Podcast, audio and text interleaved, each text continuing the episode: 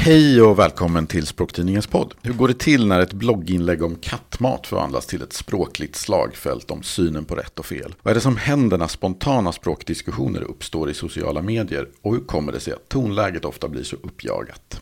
I det här avsnittet av Språktidningens podd så ska vi prata om språk debatter i sociala medier. Jag heter Anders Svensson och jag är chefredaktör för Språktidningen och jag är också ansvarig utgivare för den här podden. Dagens gäster är Anna Hojman och Lena Lind Palitski. Välkomna. Tack.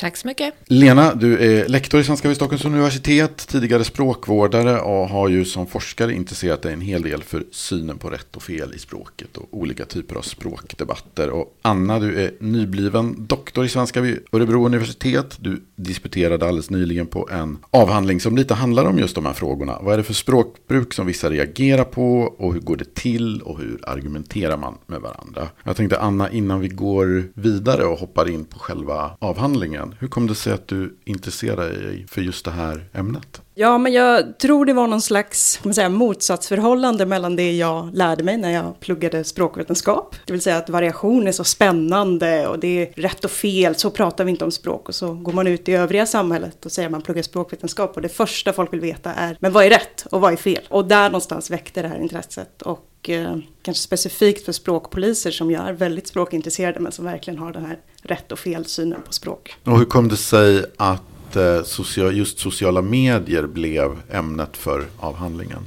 Jag tänker att det finns vissa förutsättningar för sociala medier som gör dem extra intressanta när det gäller språkpoliseri, om jag kan säga så. Dels att det är skrivet språk, där vi kanske förväntar oss mer normenligt språk. Det finns fastare normer för hur vi skriver än hur vi talar. Samtidigt som sociala medier ju är ganska informella och är uppbyggda som ett samtal. Och de två normerna kanske går emot varandra lite grann. Men sen fanns det ju en, en praktisk aspekt också. Det vill säga att ja, det är enklare att studera något som är skrivet och, och fast än att gå runt på stan och försöka fånga folk som pratar och fånga en språkpolis helt enkelt. Ja, för ett exempel som väl kanske just handlar lite om den här krocken mellan vad, hur språket i sociala medier ser ut och vad vissa förväntar sig. Det är ju ett exempel i din avhandling. Det är en kändisbloggare. Hon gör ett sponsrat inlägg om kattmat. Och, och den här bloggaren hon berättar att, att hon har dyslexi. Eller det har hon berättat tidigare. Och så i den här reklamtexten så dels så berättar de då om hur mycket hennes egna katter gillar den här maten. Men så finns det också en del fel i den här texten. Det är lite särskrivningar stavningar, Det är någon felstavning, någon upprepning och så är det ett konstigt ordval.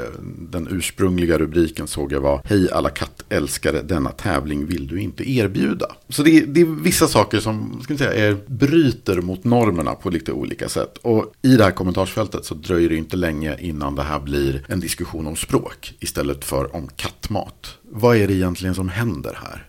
Ja, vad är det som händer? Det är ju en bra fråga. Men det, det är ju något när man avviker från standardspråket och standardnormen som gör att det blir omöjligt för de här, hennes läsare att fokusera på något annat. Det märker man ju och jag tänker att det kanske har något med att det är lite mm, känslomässigt rotad också. Det finns någon affekt där man måste reagera. Det sitter som i, det är som en ryggradsreflex nästan. Hennes läsare här, som sagt det här är ju en kändisbloggare så det, hon har säkert liksom givna följare som läser varje inlägg och sådär. Och det är ju vissa som backar upp henne och säger att men vi fattar ju ändå och hon har tidigare sagt att hon har dyslexi dyslexi. Så att vi borde ha förståelse för det här. Det är viktiga att vi förstår vad hon vill säga. Men så är det ju andra då som tycker att ja, men den här texten har en himla massa brister. Och att det här då dessutom säger någonting om att den här bloggaren, den här slarvfelen i den här texten säger också någonting om henne som person. Hur ser de här resonemangen ut när vissa börjar dra slutsatser om hur hon är som människa, kanske snarare än bara skribent? En strategi som många har är ju att de måste ta bort hennes position som dyslektiker. Eller man ska säga. Så man måste först argumentera bort den. Eller man ska säga att så här skriver inte en dyslektiker. Alltså är det inte dyslektiker. Och sen kan man gå på och säga att du är så slarvig. Så här kan man inte skriva som professionell skribent. Det finns ju någon slags social norm. Att man kan inte kommentera hur som helst på, på folk som har någon slags svårighet. Så. Men om man kan ta bort hennes position som dyslektiker så är det ju fritt fram på ett annat sätt. Och sen så är det ju också väldigt viktigt för de här som kommenterar att hon just får betalt att det går någon slags gräns där. Får man betalt då får man inte ha ett normavvikande språk. Hade hon inte fått betalt så tycker man att det hade varit okej okay på ett annat sätt. Men då är det som att man förväntar sig någon typ av professionalitet, tänker jag. Att mm. det, det här är en människa som har det här som yrke, som får betalt som du säger och som eh, ska göra det här i någon typ av professionellt sammanhang. Då finns det ju andra krav på språket, tänker jag. Till skillnad, för det är intressant i de här kommentarsfälten som du tittar på, det, det är liksom andra materialet. Där är det en annan typ av, av förhandling lite. Eller hur tänker du? Ja, precis, för jag har ju tittat på diskussioner också där det inte alls rör sig om en bloggare som får betalt och då kan man ju inte ha det argumentet att du måste skriva korrekt för, för att du är en professionell skribent.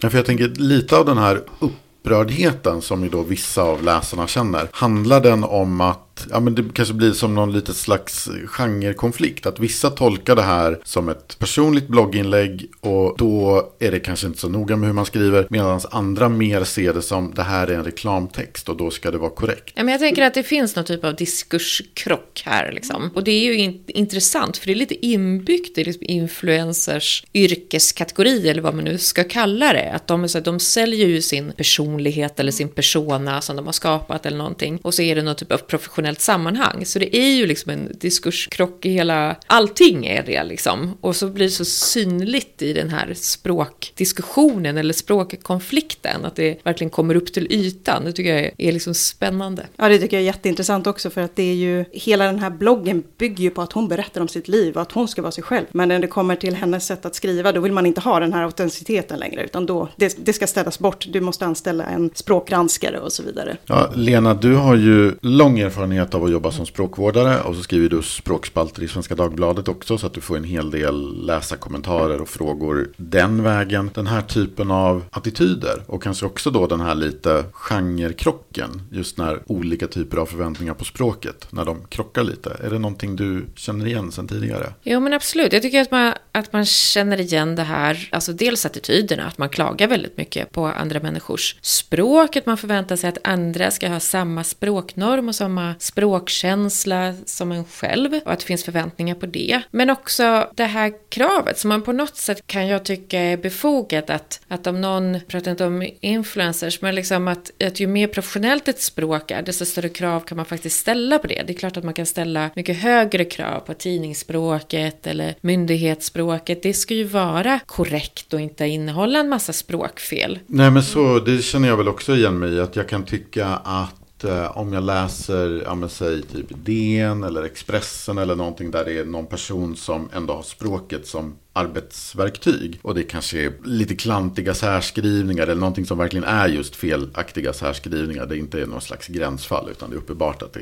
är felaktigt. Då drar min språkpolissjäl en liten suck av bitterhet. I tystnad, men ändå, den finns där. Medan se en särskrivning på sig menyn på en lunchrestaurang eller sådär, då är det ju knappt så att man rycker på axlarna längre. Och dels är det väl kanske för att man är så van vid att se olika typer av särskrivningar. Men det är också, jag har inte den förväntningen inriktningen på det språket. Jag vill att ni ska vara duktiga på att laga mat. Och sen om ni skriver bra så är det en bonus. Men det är liksom inte, det avgör inte mitt förtroende för restaurangen. Medan det kanske säger någonting om mitt förtroende för den här journalisten som skriver den här texten. Så kanske det inte borde vara. Men jag kanske tvivlar lite mer på en, en rapport från ett kommunfullmäktigemöte. Om man ser att oj, du har ju stavat namn fel och särskrivningar och lite sånt där. Men jag tänker att det är väl precis så det ska vara. Att vi kan ställa högre krav krav på professionella skribenter som har som sitt yrke att skriva. Men det är därför det blir så intressant den här typen av diskussioner i kommentarsfält när man diskuterar någonting helt annat. Och så fastnar man istället i liksom språkdiskussioner trots att det inte handlar om språk. De här kopplingarna liksom man då också gör och säger så här, du är en person som särskriver, alltså måste du vara lat eller slarvig. Det som man brukar kalla för language shaming, att man liksom skammar någon på grund av den personens språk. De är ju väldigt intressanta i,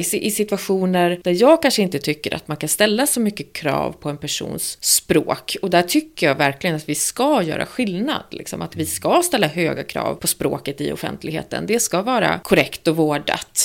Men vi måste kunna göra skillnad på så här, privata sammanhang eller i situationer när man också skriver väldigt snabbt och man kanske inte korrekturläser eller läser igen det man har skrivit och så. Där måste vi tillåta variation. Så det är det som jag tycker du visar så intressant i avhandlingen, att det, man hamnar där liksom, i de här språkdiskussionerna trots att det inte är ämnet. Nej, men jag tycker det här är spännande för Anna, du tar ju upp det här också att eh, vissa stannar ju inte vid negativa omdömen om den här bloggaren. Utan de går ju ett steg vidare? Vad är det som händer då när de liksom, för de vill ju verkligen straffa den här skribenten känner man. Ja, det finns ju en eller ett par kommentarer där, där skribenten säger att eh, ja, men jag kommer inte köpa den här kattmaten längre. Det har ju egentligen inte med bloggaren att göra utan bara det här kattmatsmärket som hon gör reklam för. Men att man tycker att hela företaget har blivit kontaminerat av hennes sätt att skriva. Och det är ju verkligen att ta det riktigt långt.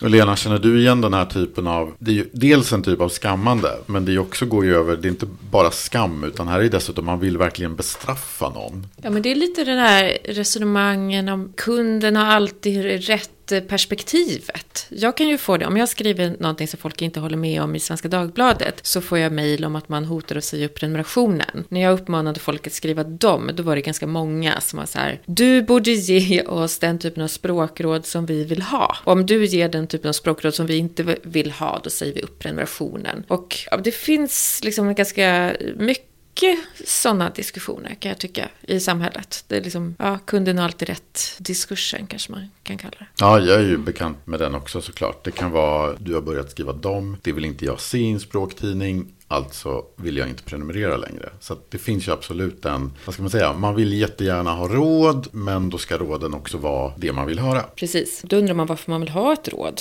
Jag nämnde ju här i inledningen att, att i den här bloggtexten det finns några felstavningar, det finns några särskrivningar, det finns något syftningsfel och lite sånt där. Och Anna, jag vet ju att du har ju också tittat på andra klassiska sådana här språkriktighetsfrågor i några olika sociala medier. Det och dem, var och vart och sådär. Vad är det som läsarna i allmänhet reagerar starkast på? Absolut särskrivningar. Det går inte att jämföra med de andra kategorierna som jag tittat på helt enkelt. Så det är så att en felaktig särskrivning det väcker mycket större känslor än att om någon skriver dem springer till exempel. Ja, absolut. Sen är ju grejen med just det och dem att nu har jag ju tittat på informella sociala medier och nästan alla skriver dem, DOM. Så det har ju gjort att den kategorin inte fått så stort, att jag inte fått så många resultat på den kategorin. Men om man jämför med han och honom, nästan ingen påpekar det. Om man gör fel på, ja, väldigt fel form där. Jag såg han. Ah, och är det samma sak med var och vart? Är det någonting ja, många väldigt få som reagerar på det faktiskt. Ja. Men det är ju inte så förvånande. Om man är hobbyspråkpolis, eller vad man ska säga. Alltså särskrivningar är ju det som är absolut lättast att se. Det krävs ingen grammatisk analys eller speciellt djupa kunskaper i språket för att se en särskrivning. Men om du ska börja analysera när det ska vara sin eller hans eller eh, som du säger han eller honom, då krävs det lite mer språkkunskaper och ibland någon typ av grammatisk analys. Det blir genast lite svårare. Ibland med det och dem också krävs det lite grammatisk analys. Men det är ingen som går in och språkpolisar och säger här skriver du dem, det borde vara det och dem istället. Nej, aldrig. Nej. Intressant.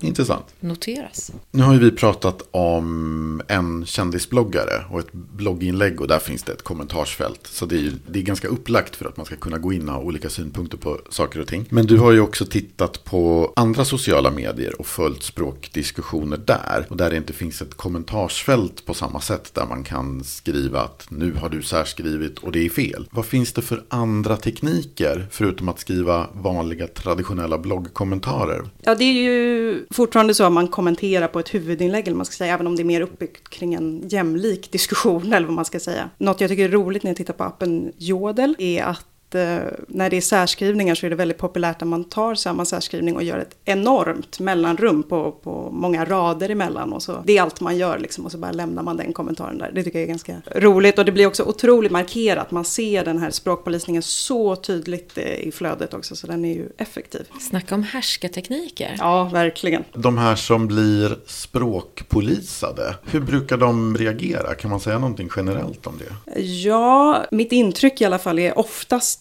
kommer ingenting alls, man, man lämnar det där helt enkelt. Och det kan, ju, det kan man ju tolka på olika sätt, att man inte vill liksom bevärdiga den här språkpolisen med ett svar, eller att man faktiskt blev lite tilltryckt, det vet jag inte. Men annars, om man svarar, så skulle jag säga att det vanligaste är att man faktiskt säger oj, ursäkta, det blev fel, eller att man liksom på något sätt liksom visar att man håller med den här språkpolisen. Det är ganska få som går emot och säger jo, jag har faktiskt rätt att skriva så här, eller något i den stilen, utan det, det vanligaste är att man håller med och liksom upprätthåller den här korrekta kategorin. Eller vad man ska säga. Men det är ingen som heller skriver att eh, ja, men det här är så informellt språk, låt oss skriva som vi vill, spelar någon roll i det här sammanhanget. Eller liksom påtala rätten att det inte är så jävla noga i det här sammanhanget. Det förekommer lite grann, men det är inte jättevanligt. Och då främst i relation till lite sådär internetspråk, om jag kan kalla det, sådana emoticons och den typen av, eller fel för att man har skrivit lite för snabbt. Men inte i relation till exempel till särskrivningar. Som sagt, du har ju studerat olika sociala medier och det är väl ganska tydligt, tänker jag, att även om man inte alltid vet vilka användarna är så får man ju åtminstone känslan av att de allra flesta är hyggligt unga, liksom unga vuxna. Ibland så talas det ju om sådär lite kanske slentrianmässigt från äldre ibland att unga, ja, men de bryr sig inte så jättemycket om språket blir rätt eller fel. Och det finns en förflackning om de slarvar och så vidare. och så vidare. Utifrån dina resultat nu,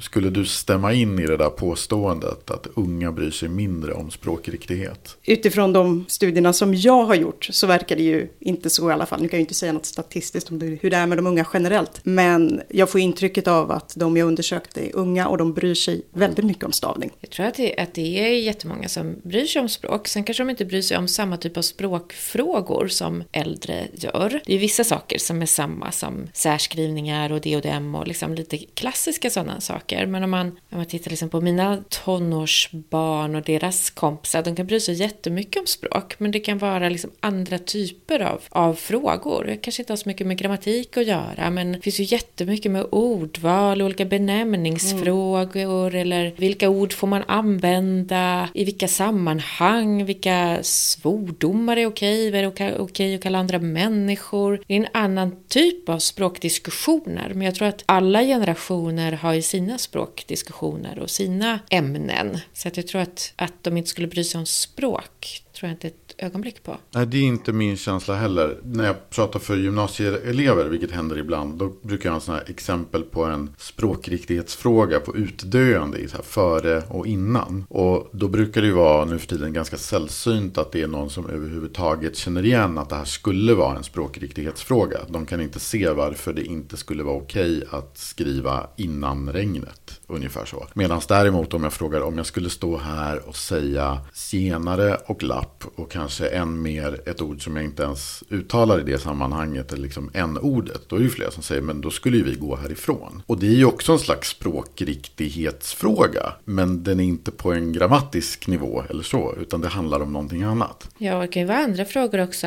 Mina barn kan säga att du kan inte sätta punkt efter en mening i ett sms, för då låter du arg och sånt. Det är också en typ av språkfråga som det är många äldre som inte ens känner till. Anna, jag funderar på det här med att språkfel då i vissa sammanhang kritiseras väldigt hårt. Finns det några risker med det? Ja, men en uppenbar risk är väl att man tystar andra och inte lyssnar på innehållet som de vill förmedla, utan man liksom fastnar på den här ytan av ja, stavning som jag har tittat mest på Ja, men det kan ju bli ett ganska otrevligt samtalsklimat, tänker jag. Och just det här att skamma andras språk om man inte har bett om att bli korrigerad, att liksom rätta andra. Det är en uppenbar härskarteknik. Men en riktig fara är ju just när man kopplar ihop människors språk med liksom egenskaper hos personen. Och det gör vi ju ganska ofta liksom i offentligheten på något sätt. Det är inte bara i den här typen av eh, sammanhang, utan det är också politiskt till exempel. Att man säger att ja, men den här personen använder det här ordet, då kan inte vi lyssna på den personen eller så. Så att det är ju en vanlig härskarteknik i offentligheten och det finns ju absolut en risk med det, att man tystar människor och så. Samtidigt så måste vi ju förhandla om språket, för det är ju så vi förhandlar om hur samhället ser ut eller hur vi vill att det ska vara eller hur vi vill att vi ska vara mot varandra och så vidare. Det finns ju vissa av den här eh, bloggarens läsare som inte bara då stannar vid att inte säga att vi kanske ska bojkotta det här kattmatsföretaget som du samarbetar med. För vi har lite, förtro lite förlorat förtroendet för dem. Utan andra drar ju också slutsatser om den här bloggarens personlighet och hennes lämplighet på olika sätt. Hur ser de tankarna ut hos vissa som kommenterar? Ja, men det har ju mycket med det här med just professionaliteten att göra. Och det finns ju många som pekar ut att du kan inte vara vd för ett företag och skriva på det här sättet. Så det är ju det som Lena säger, när man kopplar ihop ett visst sätt att uttrycka sig med vissa personliga egenskaper. Som till exempel att en vd måste skriva perfekt standardenlig svenska. Vi pratade ju lite om riskerna med den här typen av ja, ganska hård kritik som ju då kanske inte bara handlar om språk utan man går ganska mycket på person också. Men finns det några för fördelar med den här typen av spontana diskussioner som uppstår? Alltså språkdiskussioner tycker jag generellt att man kan uppmuntra. Det är ju jätteroligt med språkdiskussioner. Och just att det är ju någon typ av, ja men vi förhandlar ju fram liksom standardnormen eller hur vi ska se på språk och så genom de här diskussionerna som hela tiden förs. Det är ju intressant och liksom det är ett språkintresse som jag tycker att man kan, att man kan uppmuntra på många sätt. Men det är väl som i många diskussioner att det beror ju på hur diskussionerna förs och vad man säger och vad syftet är. Om syftet är att bara trycka till en meningsmotståndare för att den använder språket på ett sätt. Det är ett ganska billigt knep eller vad man ska säga. Då kan man väl föra diskussionen på lite högre nivå.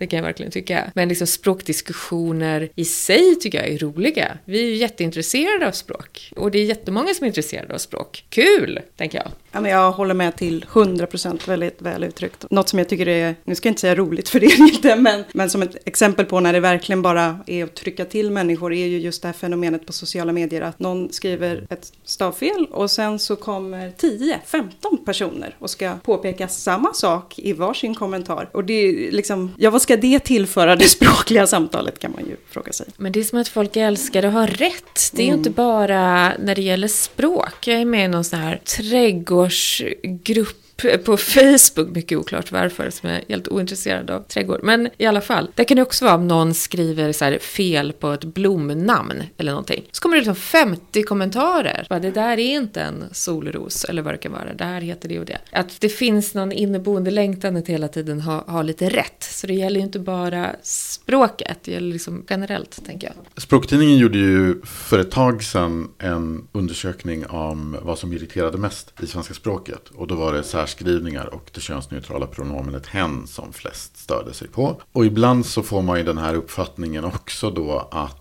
Eh, de här som tycker att språkvården är slapp och sådär och säger ja, men, klyschan att om, om någonting är, är fel tillräckligt ofta så blir det så småningom rätt. Men jag tänkte Anna, utifrån ditt material här och utifrån den här bilden av att det är så många unga som särskriver, som är en bild som ganska många äldre har, eller jag stöter i alla fall på den ganska ofta. Men eh, utifrån ditt material, det känns inte som att särskrivningarna är på väg in i värmen, eller hur?